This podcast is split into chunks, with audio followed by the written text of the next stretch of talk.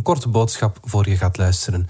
Deze podcast gaat voor een groot deel over zelfdoding en donkere gedachten. Het is 8 december. Dit is vandaag de dagelijkse podcast van de Standaard. Ik ben Alexander Lippenveld. Op TikTok is veel meer te zien dan alleen de laatste populaire danspasjes. Jongeren praten er ook ronduit over hun depressieve gevoelens en zelfmoordgedachten. Krijgen jongeren die al niet goed in hun vel zitten op TikTok het gevoel dat de wereld een droevige plek is? Hoe schadelijk is dat voor hun mentaal welzijn? Of is het net goed dat ze weten dat ze niet alleen zijn?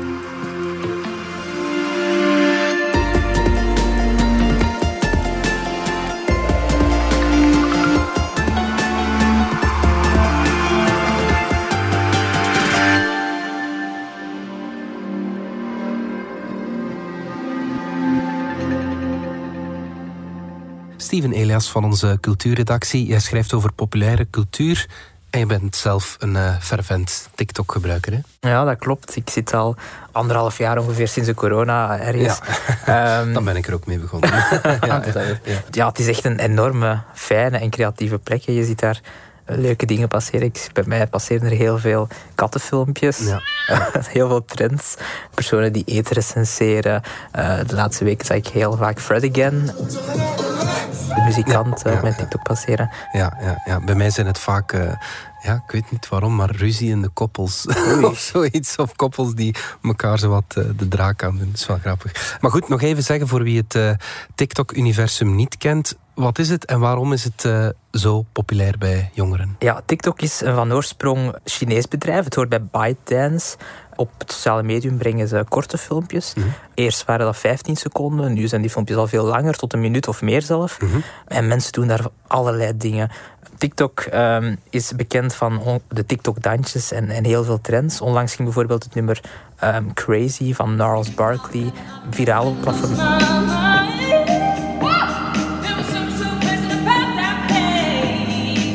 Mensen gingen dat dan nadoen ja. uh, en proberen dan de toonhoogte te, te, halen. Ja, ja, ja, Kate Bush kreeg zo ook eens een uh, tweede leven. Hè? Inderdaad. Stranger Things. Tegenwoordig gaat ook Wednesday viraal, dat is die nieuwe Netflix-serie.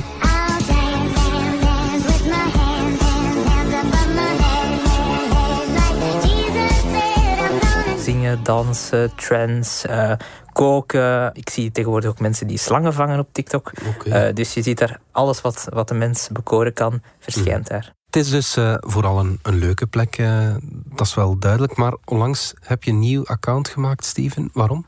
Ik wilde vanaf nul beginnen om eigenlijk meer te weten te komen over het algoritme. Op TikTok krijgt iedereen een gepersonaliseerde videofeed te zien. En dat zorgt er eigenlijk voor dat, dat iedereen in een bepaalde niche zit. Je krijgt dan alleen maar video's te zien die je graag ziet, die, die, die TikTok als verslavend aanmerkt voor jou, ja. waardoor dat je veel minuten in de app spendeert. Ja. TikTok gebruikt een paar factoren om te bepalen welke video's je te zien krijgt en kan. Een filmpje liken, een account volgen, ook een filmpje herbekijken bijvoorbeeld. Mm. Uh, en die geeft dan aan de hand daarvan een, een voorkeursprofiel voor je account aan. Ja, ja, ja. En je wilde weten waar je dat ja, zou kunnen brengen als je. Ja, inderdaad. Ik moet eigenlijk eerlijk toegeven, in het begin ben ik daarmee gestart. Uh, ik wilde nieuwe dingen zien uh, op TikTok, maar dat is een beetje uit de hand gelopen. Okay. Ja, vertel, wat, uh, wat kreeg je te zien? Dat begon eigenlijk met um, ja, allerlei populaire fragmenten, populaire filmpjes, zodat TikTok kon aanvoelen wat ik graag zag. Um, maar op een bepaald moment kwam er een, een video tevoorschijn. Een video waar er vuurwerk uh, werd afgespeeld. Je moet je een donkere straat voorstellen, ergens in Amerika. Je ziet zo van die okerkleurige straatverlichting. Uh, en achter een huis werd er dan zo vuurwerk wow, ontschoten in de lucht eigenlijk. En in het midden van het beeld stond er één zin. Uh, je bent mijn favoriete persoon. Dat is eigenlijk een vrij hartverwarmende zin. Ja. ergens een soort van amoureus, vriendschappelijk. Maar ja, na een tijdje ging dat bergaf. Uh, want een okay. paar video's verder kreeg ik weer zo een, een, ja, een soort van skyline te zien en weer een zin in het midden van het scherm. Maar die had al direct een, een veel negatievere toon, een soort van liefdesverdriet toon. Ik denk dat het algoritme dat aangevoeld had, uh, omdat ik die eerste video als ja. liefdevol graag zag. Ja, ja, ja oké. Okay, ja. Dus het optimisme was meteen weg, zeg maar. Ja, ja inderdaad. Ja, ja. Was dat dan een spiraal die alsmaar dieper ging? Ja, want ik heb dan een tiental video's verder weer zo'n filmpje gezien en dan weer zo'n filmpje. En uiteindelijk viel het wel op dat het altijd ging over uh, ja, video's met nachtelijke beelden van spoorwegen, van, van uh, snelwegen, van nachtelijke skylines. En die gingen altijd vergezeld van een soort van droevige muziek Mhm. en een quote op beeld. Um, die dan alsmaar depressiever werd in de, in de zin dat het soms tot ja, zelfmoordgedachten, suïcidaal gedachten ging, uh, die de mensen daarop uiten. Ja, okay. Ik zag dan ook mensen die, die in, hun, ja, in hun slaapkamer uh, op bed lagen, die echt op beeld uh, begonnen te huilen, die dan weer zo'n quote op beeld lieten verschijnen. het ging echt over mensen die duidelijk zich niet goed in hun vel voelden. En op een bepaald moment zag ik zelf een filmpje op een account waar stond um, de beste manieren om, om zelfmoord te plegen. Ja, ja oké. Okay. Dan krijg je wel het gevoel dat de wereld uh, een droevige plek is als je alleen dat te zien krijgt. Uh. Ja, ik moet toegeven, ik heb het op een bepaald moment hier ook op de redactie gedaan. -huh. um, maar ja, ik ben zelf vrij gelukkig, nee, dat kan ik zeggen.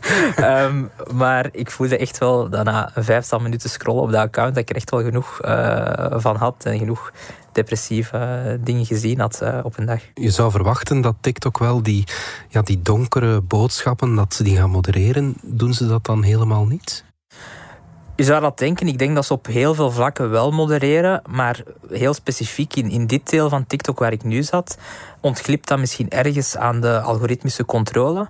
Het gaat natuurlijk over teksten die op beeld verschijnen, die misschien niet die voor een computer moeilijk te bepalen zijn of die nu depressief zijn of niet die tekst zijn voor een mensen natuurlijk makkelijker. Mhm. We kunnen ons ook wel vragen stellen over het feit dat het een heel grote niche is op TikTok. Um, heel veel mensen kijken naar die filmpjes en in die mate zou dat wel kunnen dat TikTok bijvoorbeeld niet wil ingrijpen om die, om die filmpjes dan te gaan verwijderen of te gaan modereren, omdat ze dan wel um, heel wat kijkers zouden kunnen verliezen um, Ja. aan andere apps. Mhm. Maar ja, de makers die hebben ook ja, bepaalde trucjes die dat ze gaan toepassen. Zo gaan ze bepaalde hashtags um, verkeerd schrijven. Mhm. Bewust, ze gaan bijvoorbeeld een letter vervangen door een cijfer, zodat ze eigenlijk wel hun content kunnen delen op het kanaal, maar, uh, of ja, op TikTok zelf, maar dat TikTok het eigenlijk heel moeilijk zelf kan terugvinden. Ah, ja. Het is wel zo dat TikTok bepaalde hashtags gaat bannen, zoals um, depression. Ja. Die worden expliciet van het kanaal um, geweerd en dan krijg je wel een waarschuwingsboodschap te zien om, om hulp te zoeken. Ah ja, oké. Maar die verontrustende inhoud kan wel door de mazen van het net uh, glippen. Ja. Ja, zo zag ik ook een, een Nederlands meisje um, die, die kampte met een eetstoornis en, en mogelijk teruggebruik vroeger.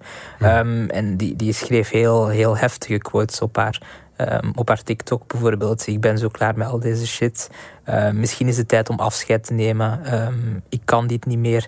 En bij geen enkele van de video's stond, stond een waarschuwingsboodschap. Dat klinkt allemaal wel verontrustend, uh, vind ik. Hè. Mogen we hieruit concluderen dat TikTok misschien wel slecht is voor het mentaal welzijn van jongeren?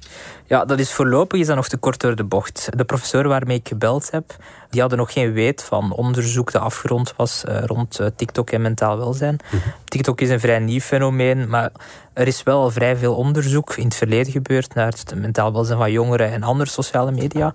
Um, denk aan Instagram en Facebook. Mhm. En daaruit blijkt wel um, dat er een zogenaamd cultivatie-effect ontstaat. Dat is een, een effect dat eigenlijk voortkomt, ik dacht uit de televisiewereld. Als je veel programma's kijkt van een bepaalde soort, dan ja, raak je eigenlijk zo'n beetje verstrengeld in een spiraal van, van die shows. En dan ga je misschien geloven, of krijg je een vertekend wereldbeeld eigenlijk, Ja. uh, van, van hoe de wereld eruit ziet, omdat je zoveel van die content ziet. Ja, ja, ja. Dus als je je al slecht voelt, dan kan je dan nog uh, slechter gaan voelen. Uh, Ja, dat, dat is klopt. het eigenlijk, ja. We luisteren naar wat uh, Gwendoline Portski, de directeur van het Vlaams Expertisecentrum Suïcidepreventie, daarover zegt. Er zijn wel al heel wat studies rond het effect van social media op jongeren, waarbij dat toch wel de resultaten tonen dat jongeren die al zich wat minder goed voelen, als ze dan heel frequent inhoud zien op social media die, ja, die eigenlijk aansluit bij hun negatieve stemming, dat dat nog meer naar beneden trekt. En eigenlijk ook al langer zijn er studies die bijvoorbeeld hebben onderzocht van oké, um, als je minder goed voelt en je ziet dan bijvoorbeeld films uh, of, of je hoort muziek die eigenlijk ja, ook toch wel vrij ja, negatief is of deprimerend is, uh, dat dan ja, dat effect nog versterkt. Hè, dat inderdaad zich, zich nog minder goed gaat voelen. En vandaar ook de bezorgdheid die er wel nu is door een aantal onderzoekers en waarvoor dan die studies naar TikTok nu worden opgestart. Omdat ja, met dat persoonlijk algoritme dat TikTok werkt, dat inderdaad, eh, eens dat het begint te liken, krijg je meer en meer van die filmpjes. En om een duur is het alleen nog maar dat. En dan is het toch maar zeer de vraag wat dat, dat doet met een jongere zijn, zijn, zijn stemming, die al minder goed is. Hè. Voor een jongere die zich al, wat minder goed voelt, ja, kan dit toch wel uh, ja, het effect veel erger maken. Hè. Steven, je haalde daarnet die waarschuwingsboodschappen al aan die bij post zouden kunnen geplaatst worden. Hebben die eigenlijk nut? Ja, toch wel. Eh, volgens de professor is het belangrijk om, om die waarschuwingsboodschappen mee te geven. En dat wordt ook um, geadviseerd aan sociale media zelf, sociale mediamakers en ook aan televisiezenders bijvoorbeeld. Mhm. Ehm, het is vooral de boodschap eigenlijk dat belangrijk is, dat meegegeven wordt. Is het een, een positieve boodschap, dan um, gaan jongeren uh, zich daar misschien aan optrekken, gaan ze zien dat, ja, dat, dat er ook nog een uitweg is of zo. Mhm. maar als het een negatieve boodschap is, dan kan dat hun wel in een negatieve spiraal verder trekken. Ja, oké. ja. En, en geven ze een paar voorbeelden van wat dan een, een positieve boodschap is? Uh, denk bijvoorbeeld aan uh, een filmpje waar ze gaan uitleggen dat ze hulp hebben gehad van iemand professioneel om uit, die depressie te geraken. Uh, of dat ze tips meegeven op welke manier ze daarmee kunnen omgaan met, met, met negatieve momenten eigenlijk. Ja, ja, ja. En merkt de zelfmoordlijn bijvoorbeeld dat jongeren bellen met specifieke vragen over donkere gedachten die gerelateerd zijn aan TikTok? Ja, ze merken dat wel op vlak van, van sociale media, ehm, dat er al een tijd langer gebeld wordt. Hè. Dat bijvoorbeeld, een tijd geleden was er uh, die, die hearings in de Verenigde Staten mm rond Instagram. En dan, toen werd onthuld dat, dat jongere meisjes zich bijvoorbeeld spiegelen aan die perfecte zelfbeelden op Instagram. Maar op TikTok-vlak is daar nu niet meteen cijfermateriaal over. Oké, ja, goed. We gaan er even uit voor reclame. Ik ben Elke van Mello, radiostemmenactrice. Hoewel ik in mijn job altijd mijn hart volg, moet ik als zelfstandige soms ook rationele keuzes maken. Dus rij ik met een plug-in hybride van Mercedes-Benz. Ik verbruik minder, rij vaak volledig elektrisch en fiscaal is het gewoon mijn beste optie. Dus slim gekozen, maar toch ook met het hart. Nieuwe bedrijfswagen? Bij Mercedes-Benz Heden Automotive maken we net als voor elke ook voor u graag een berekening op maat. Meer info op hedenautomotive.be.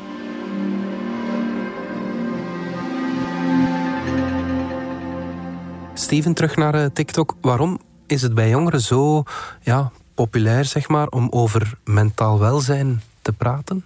Goh, ik denk dat dat vooral komt door, door de coronacrisis. Hè. Op een bepaald moment weet ik nog dat uh, bekende Vlamingen, bijvoorbeeld Gloria Monseré van uh, Ketnet en VTM tegenwoordig ook, dat die uh, openlijk op haar Instagram een filmpje plaatste waar ze jongeren opriep om, om te praten over mentaal welzijn. En er was ook een hele reeks van, van podcasts hè, in de coronacrisis. En als je kijkt naar het voorbije jaar, zijn er ook heel veel muzikanten die de handdoek in de ring gegooid hebben. Denk aan Oscar the Wolf, Arlo Parks.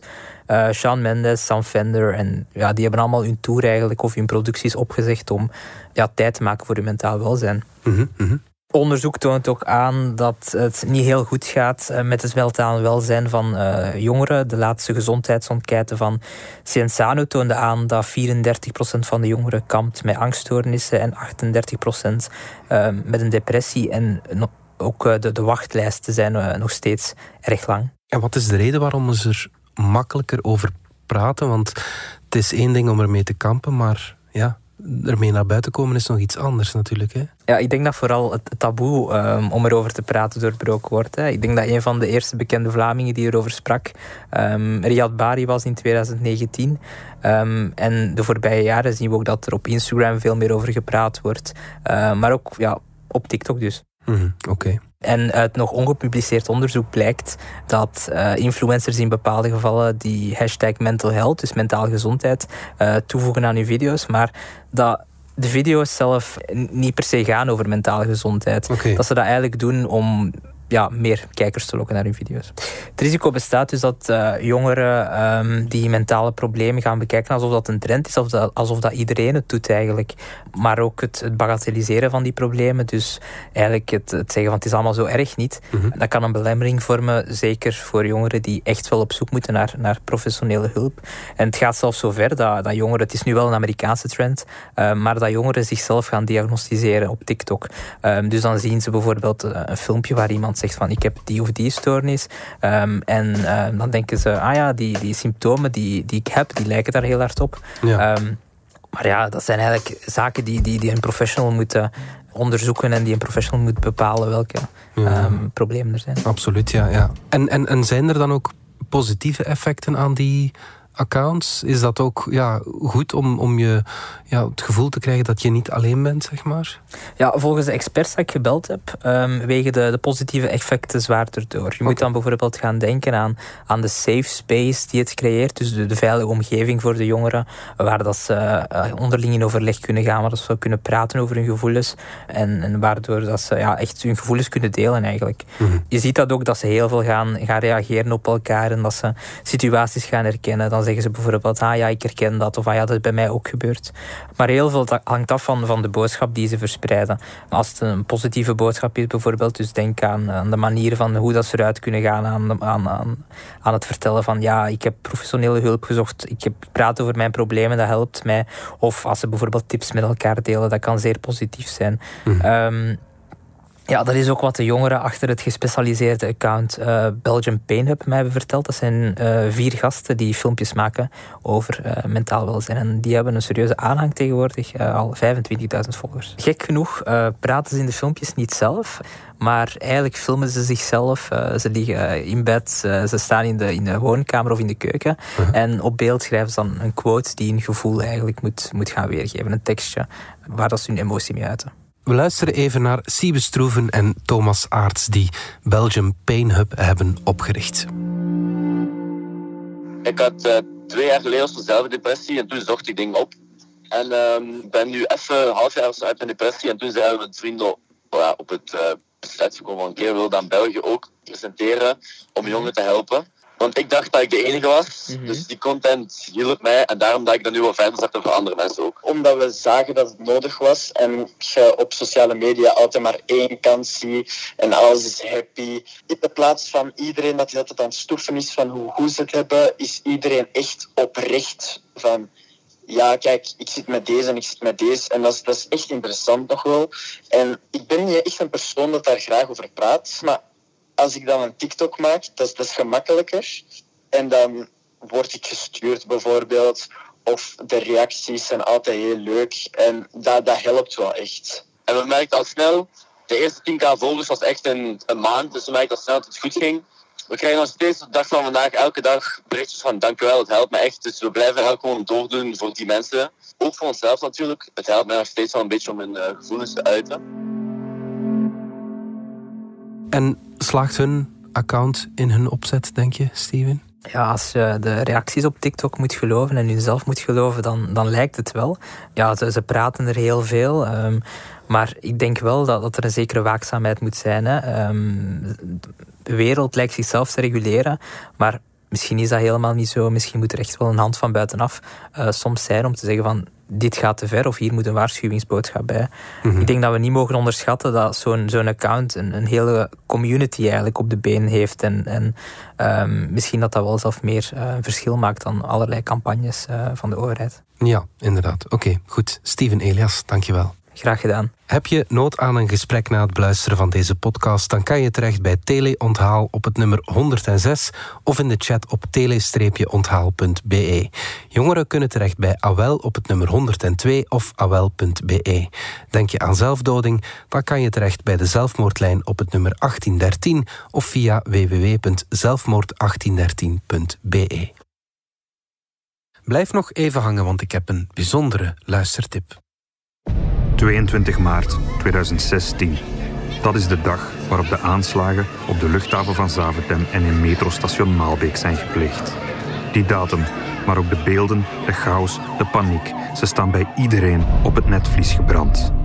Maar wat gebeurde er voor de bommen ontploften? Hoe werden de aanslagen beraamd en wie zijn de daders die hiertoe in staat waren? Mijn naam is Cedric Lagast, journalist bij Nieuwsblad. En voor onze True Crime podcast De Stemmen van Assise maakte ik een vierdelige reeks naar aanleiding van de start van het proces in Brussel. Beluister de aanslagen van De Stemmen van Assise en je favoriete podcast-app.